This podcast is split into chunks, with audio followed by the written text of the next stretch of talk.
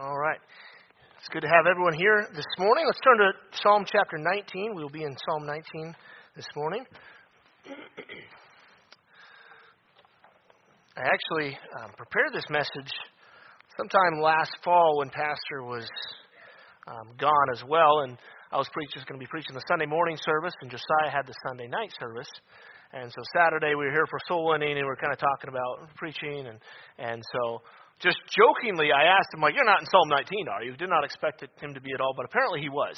He had prepared a message out of Psalm 19.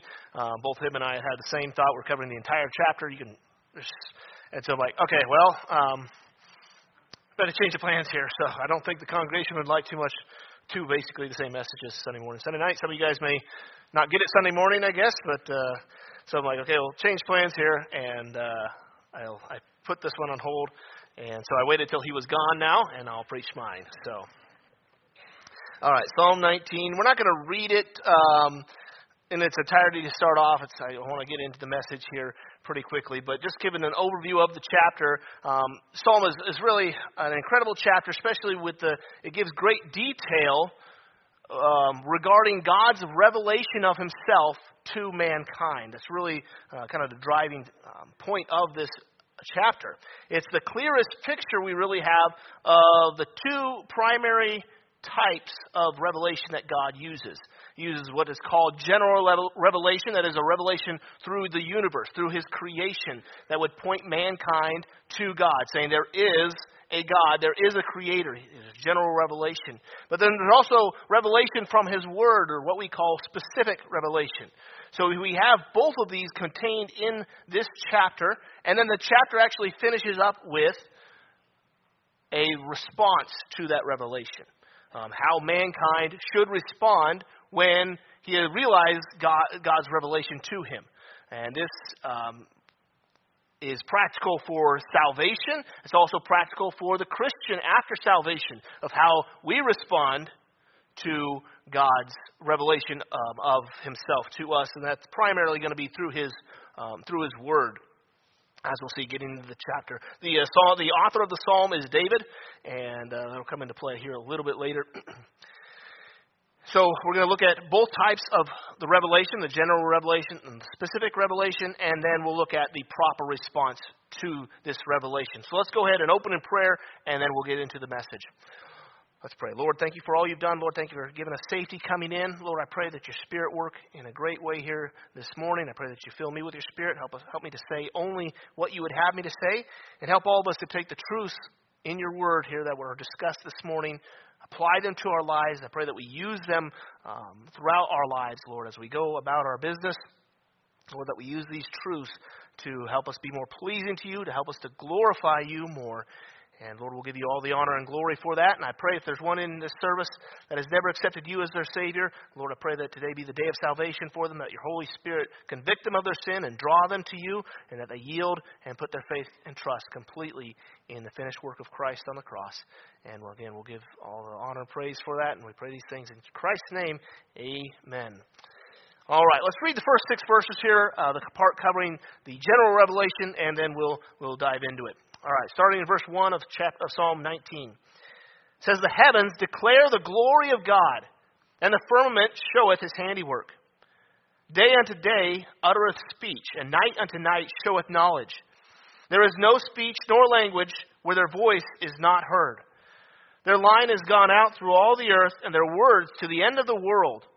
In them hath he set a tabernacle for the sun, which is as a bridegroom coming out of his chamber and rejoiceth as a strong man to run a race. His going forth is from the end of the heaven, and his circuit unto the ends of it, and there is nothing hid from the heat thereof. All right, the, uh, the heavens declare the glory of God, as the psalm starts off there. And again, one only need, at the, need look at the creation itself and the intricacies that are contained in it to know this has to be, have a designer. There has to be someone who designed it, who created it. This does not happen by chance.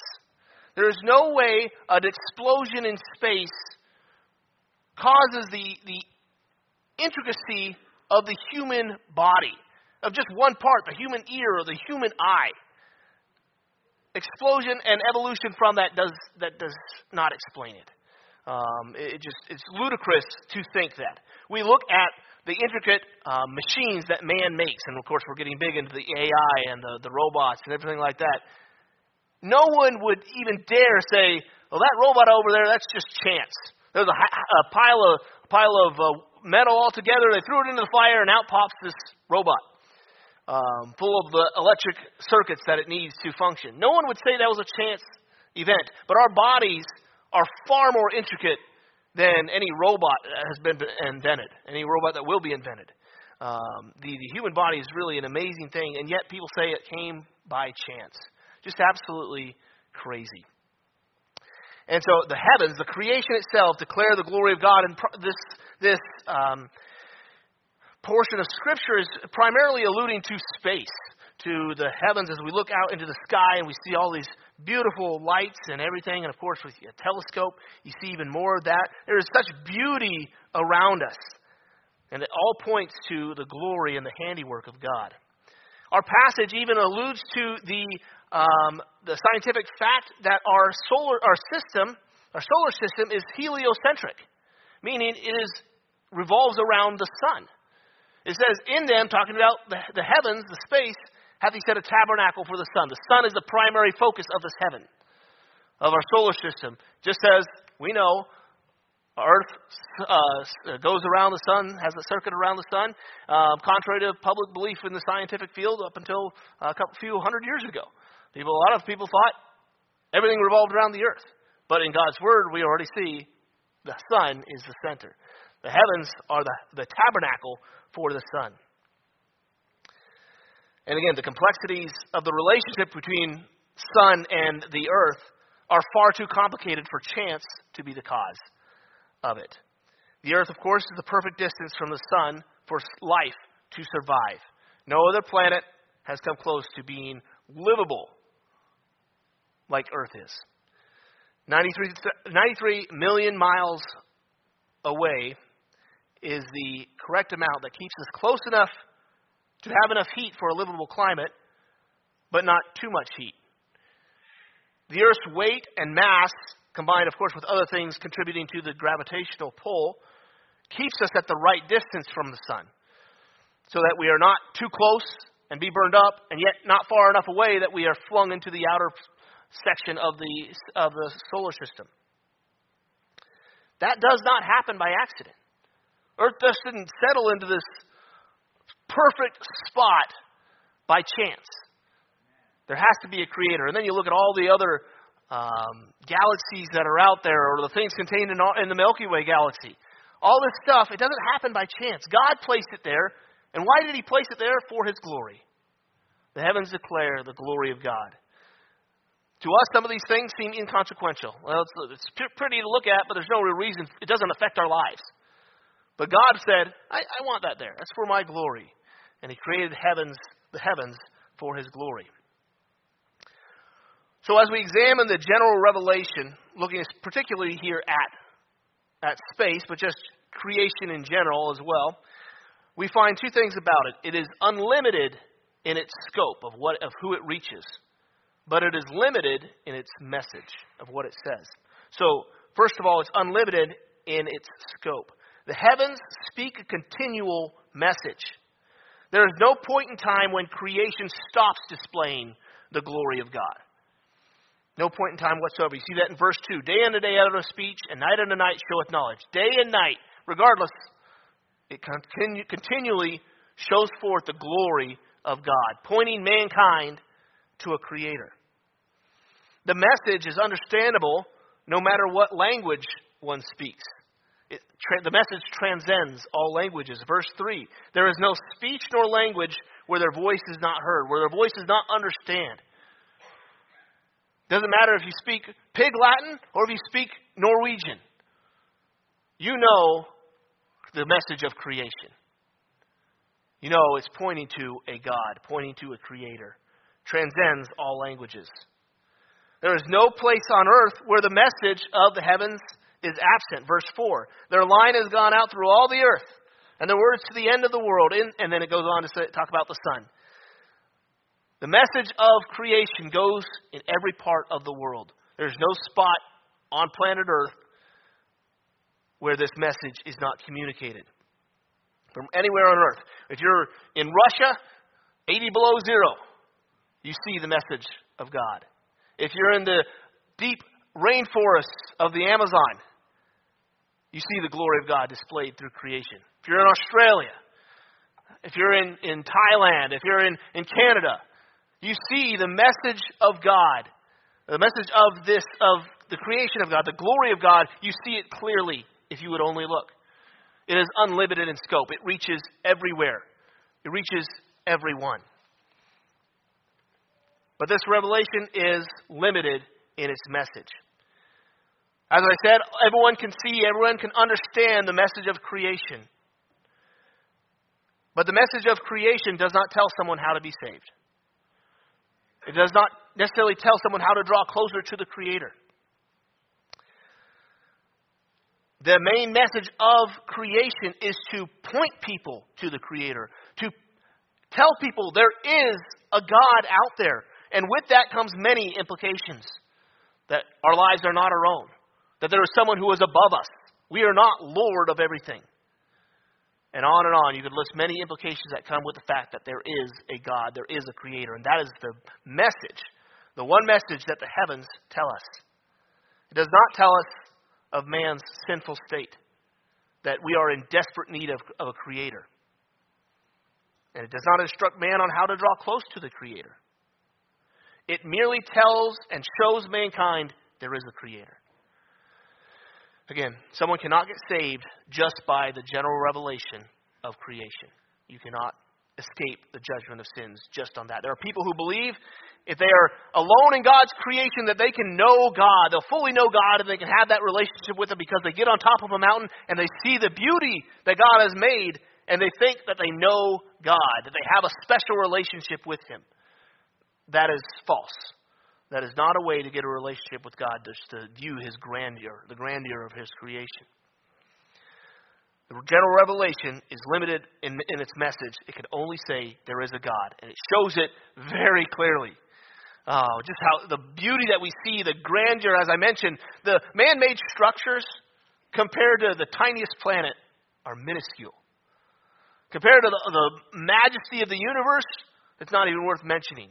We have these wonders of that mankind has made, the Taj Mahal or, or the different places that we see, just minuscule compared to God's creation. Compared to Mount Everest. Mankind's not going to make anything that's as big as Mount Everest. And it's just a little, little part of God's creation on a little t- tiny planet of God's creation. But it does point mankind there is a creator. Now, mankind then is faced with that choice of whether they will respond to that. And those who respond to it and say, I need to search and seek out this God, God has promised that He will show Himself to them. God said, If you find me, I will I'll be found of you if you seek me with your whole heart. When mankind sees the grandeur of creation and he realizes there is a creator, there is a God, I want to know him more, then God will reveal more to him. And that brings us to the specific revelation. So the general revelation, unlimited in scope, but limited in message. And we'll find the in, the reverse is true. The, the opposite of that is true here with specific revelation. And this is contained uh, in this passage, verses 7 through 11. Let's go ahead and read those. It says, The law of the Lord is perfect, converting the soul. The testimony of the Lord is sure, making wise the simple. The statutes of the Lord are right, rejoicing the heart. The commandment of the Lord is pure, enlightening the eyes. The fear of the Lord is clean, enduring forever. The judgments of the Lord are true and righteous altogether. More to be desired are they than gold, yea, than much fine gold, sweeter also than honey in the honeycomb. Moreover, by them is thy servant warned, and in keeping of them there is great reward. In this passage, we find several different names for the Word of God the law of the Lord, the statutes of the Lord, the commandments of the Lord, the judgments of the Lord. All different names for the Word of God, the Bible. The specific revelation of God to mankind comes to us in 66 books of the Bible. It is the complete revelation of God's Word. There is no further revelation coming. We have all, we have the complete revelation of God. There's no more dreams coming, nothing like that. You know, you know, you have Joseph Smith or some of these other false prophets, these founders of these false religions out there say you got a special revelation from God, and it's not coming. This is the complete revelation of God to mankind, the Bible. The Bible is limited in its scope, but it is unlimited in its message. The scope of the, of the specific revelation, of the Bible's revelation, is confined only to those who hear it or read it. That is the only one who it touches. Those who hear the Word of God or those who read the Word of God. The Word of God does not by itself go to the other ends of the earth like creation does. It is limited only to those who read it or hear it. But the message, that is unlimited. The primary message of the Word of God is, the, is Christ bringing salvation to mankind to save him from his sin. And that's message enough of itself. But the Bible goes on to tell us how to lead a good and a profitable life. It tells how government should be structured, how marriages can be successful, how familial love can abound, how difficult circumstances can be overcome. On and on you could find there's so many messages contained in the Word of God. The message of God's Word is unlimited. You will never exhaust the messages found in His Word. And again, we do not have the time nor the ability to exhaust all these messages. So we're going to contain ourselves, restrict ourselves to the effect of these messages in the specific revelation um, that are given to us in our text here. Um, so we're told, as we're told there in verse 10, the effect of this revelation is extremely desirable. More to be desired are they than gold, and sweeter also than honey. They're profitable for us. So we'll go through these verses fairly quickly here. Verse 7. We'll look at the first part. The law of the Lord is perfect, converting the soul. The primary message of the Word of God, the conversion of the soul. Is the main reason God has given us His Word.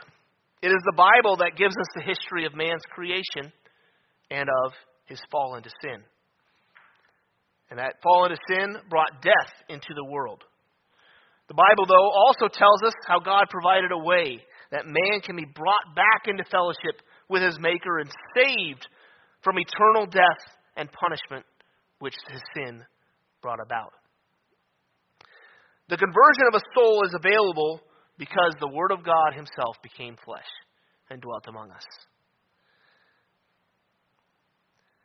Christ Himself lived a perfect life. The Son of God, God in the flesh, lived a perfect life, and He satisfied the holiness of God that is required to have to escape judgment from sin. There is no scale to determine, uh, looks like his good works are 51%, his bad works are 49. He made it into heaven. If there is anything on the bad works scale, you go to hell.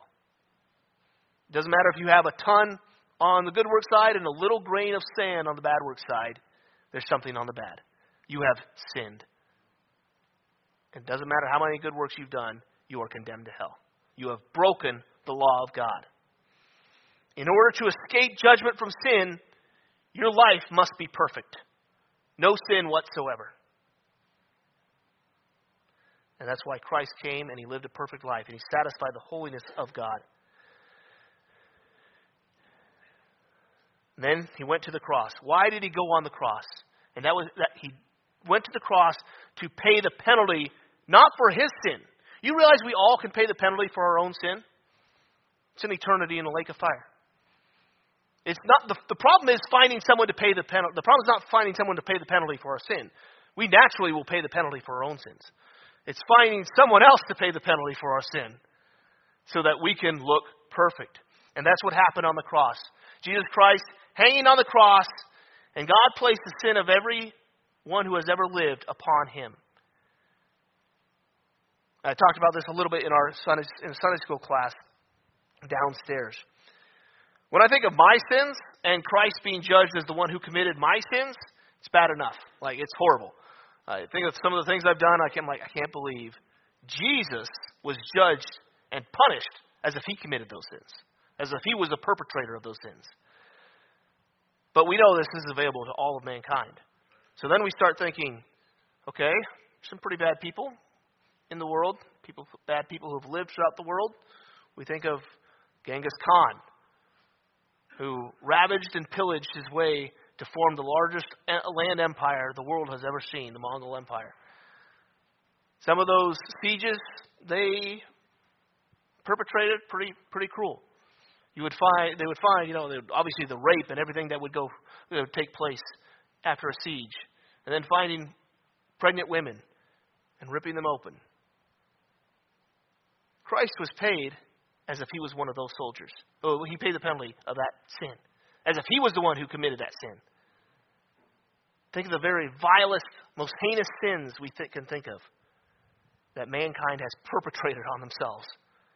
And Christ was judged as if he was the one who did that.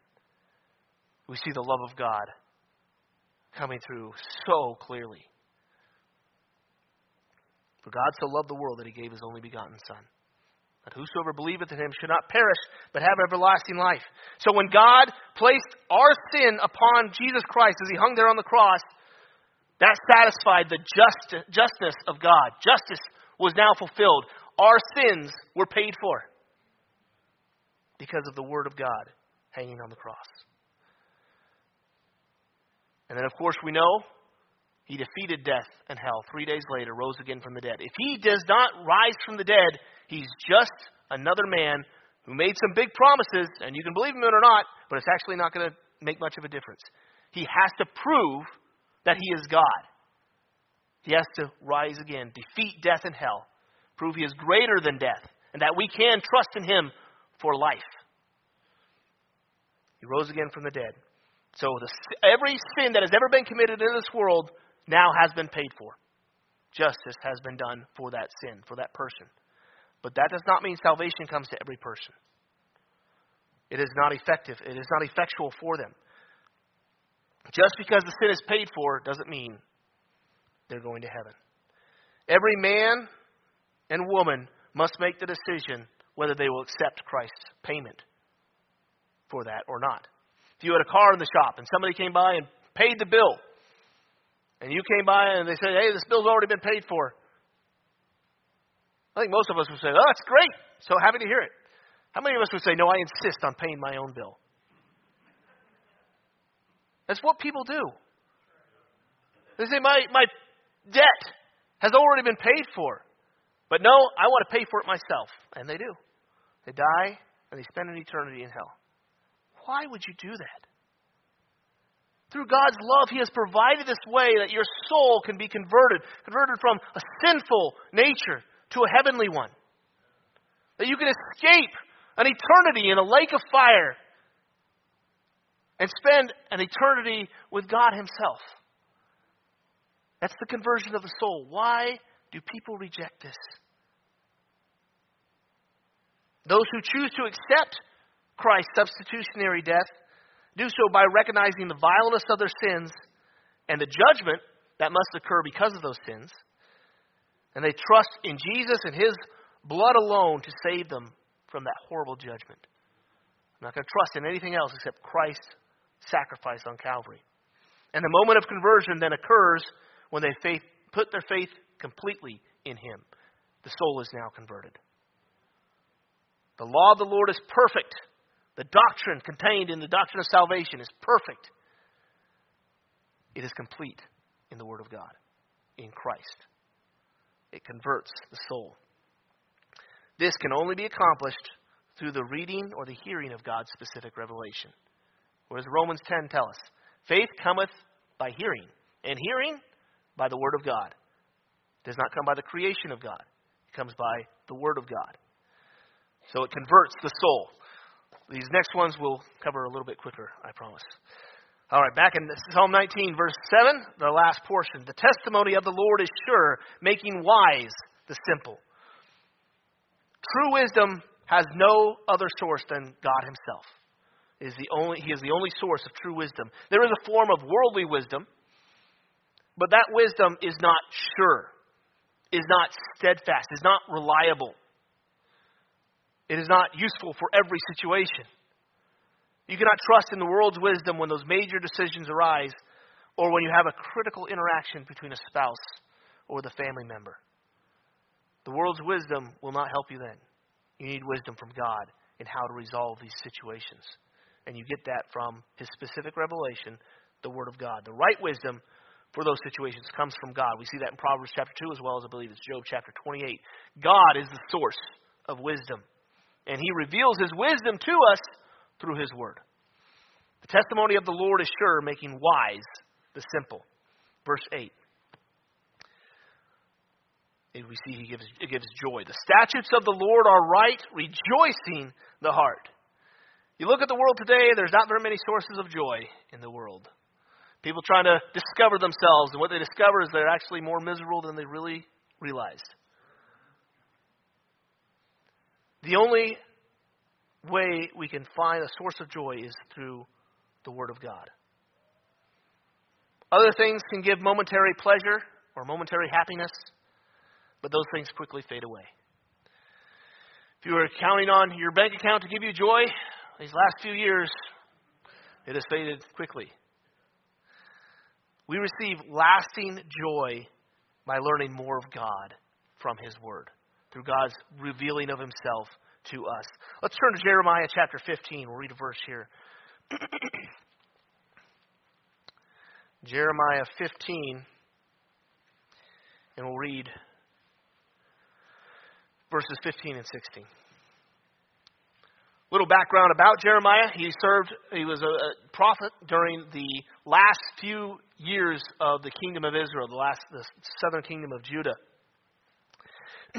and his ministry was to tell the kingdom of Judah to surrender to Babylon. That'd be like someone rising from the pulpit and telling us we need to surrender to China. How popular do you think that message was? That's the ministry that God had given to Jeremiah. It is no wonder he is called the weeping prophet. You see the love that he has for the people. He keeps delivering this message over and over. Well, let's pick it up Jeremiah 15, verse 15. O Lord, thou knowest, remember me and visit me and revenge me of my persecutors. Take me not away in thy long suffering. Know that for thy sake I have suffered rebuke. Thy words were found, and I did eat them, and thy word was unto me the joy and rejoicing of mine heart. For I am called by thy name, O Lord God of hosts. He was thrown in prison multiple times. As you can see, he had some persecutors. Again, understandable considering his message. And he said, in verse 16, he found God's words, he did eat them up, and his, they were to him the joy and rejoicing of his heart. He had horrible, situ- uh, horrible circumstances to deal with. But he said, God's word gives him the joy and rejoices his heart. God's word gives true joy, and it is the only source for true joy. In the midst of hardships, we, as Jeremiah did, can still have joy because of the Word of God through His through uh, God's revelation to us. Back to Psalm 19. Look at the latter portion of verse 8. It says, The commandment of the Lord is pure, enlightening the eyes. We saw from the previous verse that God's the Bible, God's word gives us wisdom, but here we see it also illuminates truth to us, it enlightens the eyes. The word of God, if we're applying it to our lives, often eliminates choices that we would have if we were not applying it to our life. Illustration of this, humorous one. You're going down and you say, okay, you know, which wine should I have with my with my dinner today? Well, if you're applying God's word to your life, you'll know that he says, Wine is a mocker, and strong drink is raging. Whosoever is deceived thereby is, not wise. So uh, alcohol then is removed from the picture. You don't even have to worry about it. That choice is now removed because you're applying God's word to your life. The people who don't apply God's word to their life, they have that choice. Obviously, that's a simple example. But it's so true in major, uh, major decisions we will face. Which decision is going to help me glorify God the most? Which decision is going to help me be pleasing to God? Should I move my family to somewhere where I know there is no church, no Word of God being taught? Or should I go to this area where I know there's a great church and the Word of God is being preached effectively? The Word of God removes one of the choices, it enlightens the eyes, it gives clarity to your decision. That is what the Word of God does for us. It illuminates truth. Psalm 119, 105. Thy word is a lamp unto my feet and a light unto my path. You go in the light. Everything around the darkness, that's not where you're going. Your choice is purely in the light, purely following God's word. Anything that is not in the scope of God, that is not in the light of God's word, is removed from the equation. You're following only the light. So it illuminates truth for us, it enlightens our eyes. Verse 9 The fear of the Lord is clean, enduring forever. The fear of God is learned from the Word of God. You see that in Deuteronomy chapter 4 in verse number 10. And when the fear of God is in place, it keeps our lives free from the corrupting influences of sin. It is pure, it is clean. There is no defilement found in the Word of God. And so when we apply the Word of God to our life, it cleans us, it cleanses us. Psalm 119, verse 9 Wherewithal shall a young man cleanse his ways? By taking heed thereto according to thy word, applying the Word of God to his life.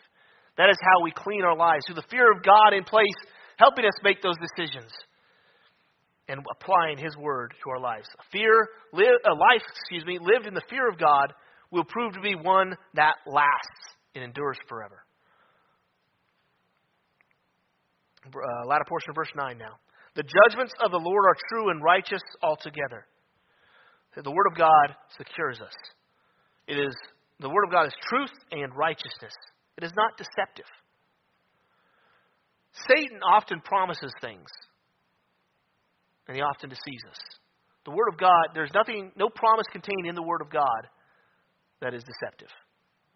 Every promise of God, every word of God is truth. It is righteous altogether. And this gives us a hope to cling to. If we know that the Bible is truly true and righteous, then we can trust it implicitly, regardless of it, uh, regardless of it if it runs contrary to our human way of thinking. If we think, well, this is how we should be doing, this is what should bring about this goal in my life. And the Word of God says, actually, that's not. The way to bring about that goal of your life is a completely different direction. Then we can trust the Word of God because it is true, it is righteous. Altogether. And so that gives us a hope to cling to. It gives us a foundation to base our lives on because it is completely true. And so it gives us such strength for our life, such security in our life. So the Word of God converts the soul, it imparts wisdom, it gives joy, it illuminates truth, it provides purity, and it secures us. That's just the message of the Word of God contained in these few verses. Again, on and on you could go. So, what is the response to this Word of God? What is David? What was David's response? We see that contained here in verses 12 through 14. Let's read them quickly. Who can understand his errors? Cleanse thou me from secret faults. Keep back thy servant also from presumptuous sins. Let them not have dominion over me. Then shall I be upright, and I shall be innocent from the great transgression. Let the words of my mouth and the meditation of my heart be acceptable in thy sight, O Lord, my strength and my redeemer. This is almost like an abrupt change that happens. He's dealing with the revelation of God's word and the revelation of creation, and then he just instantly makes the change over to pleading with God about his life. Three pleas that he gives there, verses 12, 13, and 14. And those plea, in those three pleas, we find two common threads. David has a desire to forsake sin and to be pleasing to God. You see that in all three of those verses. And that is the right response to revelation. When God reveals himself to us, those two desires should be in place. We have a desire to forsake sin and to be pleasing to God. Again, that's true at salvation. Forsaking the sin and going closer to, to the Father takes place in salvation. That desire should be in place during salvation. But also, of course, after salvation. When God, when you were in your Bible and reading, or when God's word is being preached, that is the response that the revelation of God's word should give you. A desire to forsake sin and a desire to be pleasing to God. The three types, uh, David covers three types of sin that he is seeking to avoid in his response to God's revelation. We see the covered sin, or the secret sin, a calculated sin, and the careless sins. So we have the covered sin, the calculated sin, and the careless sins. Verse 12 is the covered sins, those that are secret to us that we're not really even aware of. Who can understand his errors? Cleanse thou me from secret faults. David starts the verse off with a rhetorical question that points to the need for God's revelation. Who can understand his errors? We don't know everything that's wrong with us. We don't know what we are capable of. God does. As I said, the heart is deceitful above all things and desperately wicked. Who can know it? What's the next verse? I, the Lord, search the hearts. I try the reins. God knows our heart, what we are capable of, what covered sins are laying dormant in our lives, just waiting for the opportunity to come out. God knows that, and so that's why David is going to God. Who could understand his errors? Cleanse thou me from secret faults. He pleads with God to cleanse him from those sins that he's not even aware of, those that are covered even from him. And in this, we see his desire for complete sanctification of his life to God. He said, Lord, I don't want any sin, not even the sins that I'm unaware of. Like I may be committing some I'm not sure of if I am or not, but those that I don't even know about, I want cleansed from. Complete sanctification of his life. He has a desire for holiness, a desire to depart from sin, to get sin completely out of his life, of these covered sins. Next one is the calculated sins. Verse 13. Keep back thy servant also from presumptuous sins. Let them not have dominion over me. Then shall I be upright, and I shall be innocent from the great transgression. This word presumptuous is an interesting one. It, it, this passage is the only passage in the Bible where this Hebrew word is translated as presumptuous. Every other times every other place it is found, it is translated as proud. So these are the decisions that we know are against God's word, and we're going to go ahead and make them do them anyway. It's presumptuous. We're proud. We are rebelling against God when we commit these sins. And he's saying, Keep back thy servant also from presumptuous sins. Keep me back from those sins that I know are wrong, but I'm just going to go ahead and do them because I want to do them. He says, Let them not have dominion over me. He says, Then I shall be upright. If we begin to indulge these presumptuous sins, they will quickly assume a place of dominance in our life, and they will control us. Romans 6, verses 12 and 13 talk about how we should yield our members as instruments to God. Don't yield yourselves into sin. Don't let sin have dominion over. you. Let not sin reign over you. Don't let these sins remain in place to where they will just dominate you their life and they will make the decisions in your life. And when they do, you will be found, as David put it, you'll be found guilty of the great transgression. What is this great transgression? Could be translated or defined several ways. I think just a life that is lived for self rather than for God would be a great transgression, especially given as he's dealing with the, God, the amount of God's revelation to him to reject all that revelation of God and continue to live for himself, that is a great transgression.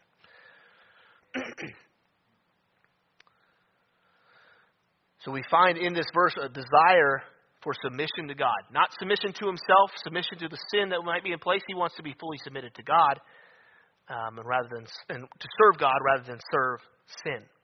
So the calculated sins. And then the careless, verse 14. Let the words of my mouth and the meditation of my heart be acceptable in thy sight, O Lord, my strength and my redeemer.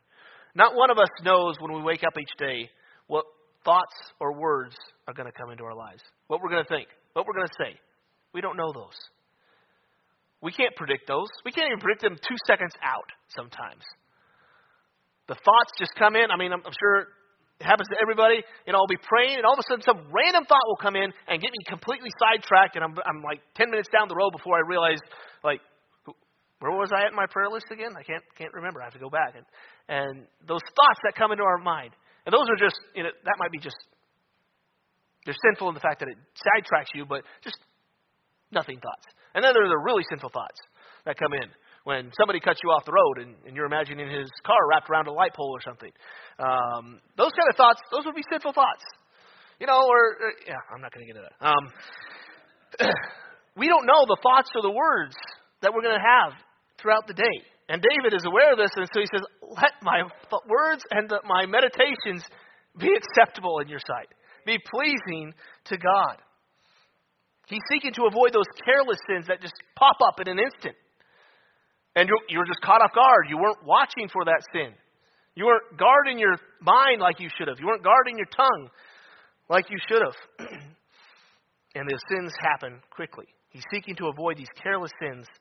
Um, and so we see that his desire is for his life to be lived in God's favor, to be acceptable to God. And he doesn't want these sins popping up into his life. And uh, so he has that desire for God and a, a desire to forsake sin. This is the right response to revelation, to God's revelation. Be pleasing to God and to forsake sin. God has done his part. He has revealed himself to mankind. Through creation, showing his glory, the fact that he is a God, a mighty God, a caring God, a loving God.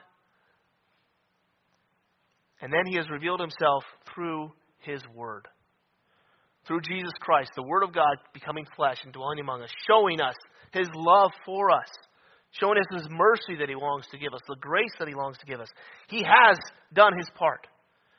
And what is our response to the revelation he has given to us? We think about the author of this psalm, even King David would fail at different points in how he responded to God's revelation. He knew how he should respond, clearly from this psalm. But there is a point in his life where he failed miserably, all three covered sins, calculated sins, and careless sins came up. And his sin with Bathsheba. He was not on guard for that covered sin, the lust of the flesh that would rise up so quickly. And then go moving forward, you think he was a little presumptuous? He knew the law. He knew God had said, Thou shalt not covet thy neighbor's wife. Thou shalt not commit adultery. Thou shalt not kill. Three major laws out of the Ten Commandments. And David said, I'm going to ignore all of them, and I'm going to do what I want to do. Presumptuous sin. Was that a great transgression? Completely changed his life. The rest of his reign would be lived in turmoil. The kingdom would be up and down, civil wars court intrigue all over the place. His own sons, four sons, dying unnatural deaths because of this sin. I would say it's a pretty great transgression. And it was just careless. He was careless. He just walked, he's just up for a walk. He's taking an evening stroll on his rooftop. And he didn't guard his eyes. And then the covered sin came up, and he started calculating how to bring this about. All three sins, the covered, the calculated, and careless, are shown in the sin with Bathsheba. But something else that is found in, this in the account of his sin with Bathsheba is God's mercy. He deserved to die a couple times over, according to the law of God. But because he repented and threw himself on the mercies of God, Psalm 51 details that very clearly. God says, I will forgive you. And that is that's how to get right with God, but that's also how salvation works. David did not pay the penalty for his own sin there. We could say some other people did. But David did not pay the penalty for that sin. He was forgiven. And we do not pay the penalty for our own sin. We are forgiven if we put our faith and trust completely in Jesus Christ. So there's a picture of how salvation works, even in this horrible event. When David ruined his life, we still see God's mercy, God's love at play. And maybe you're here and you say, I've ruined my life. I have made horrible decisions. I have been living for self. I haven't been on guard against these covered or these careless sins. God's mercy is still there. He knows we will not always have the right response to his revelation. As it says in another chapter in the book of Psalms, he knoweth that we are but dust. But as the Lord, as, as a father pitieth his children, so the Lord pitieth them that fear him. When we come back to God, we put our, we just come back and plead for the mercies of God. According to thy tender mercies, blot out my transgressions. And we put our faith in him, when we have that fear of God in place, he'll forgive us. And in salvation, he will save your soul. Your soul will now be converted by putting all your faith and trust completely in His work. So, what is your response as we close to God's revelation to you? Do you have that desire to forsake sin and to please God, or, we just, or do we just buckle down and we dig in our heels and say, No, I'm not giving up that sin? Is now entered into the presumptuous sin stage. And if you let it remain there, it will dominate your life. It will have dominion over you. Those Christians who enter heaven empty handed do so only after ignoring the revelation of God in their life. And those lost souls that go to hell ignore the revelation of God to get there. So, our response to the revelation of God then is very crucial. So, what is your response to God's revelation? Let's go ahead and bow our heads, close our eyes, go into a time of invitation.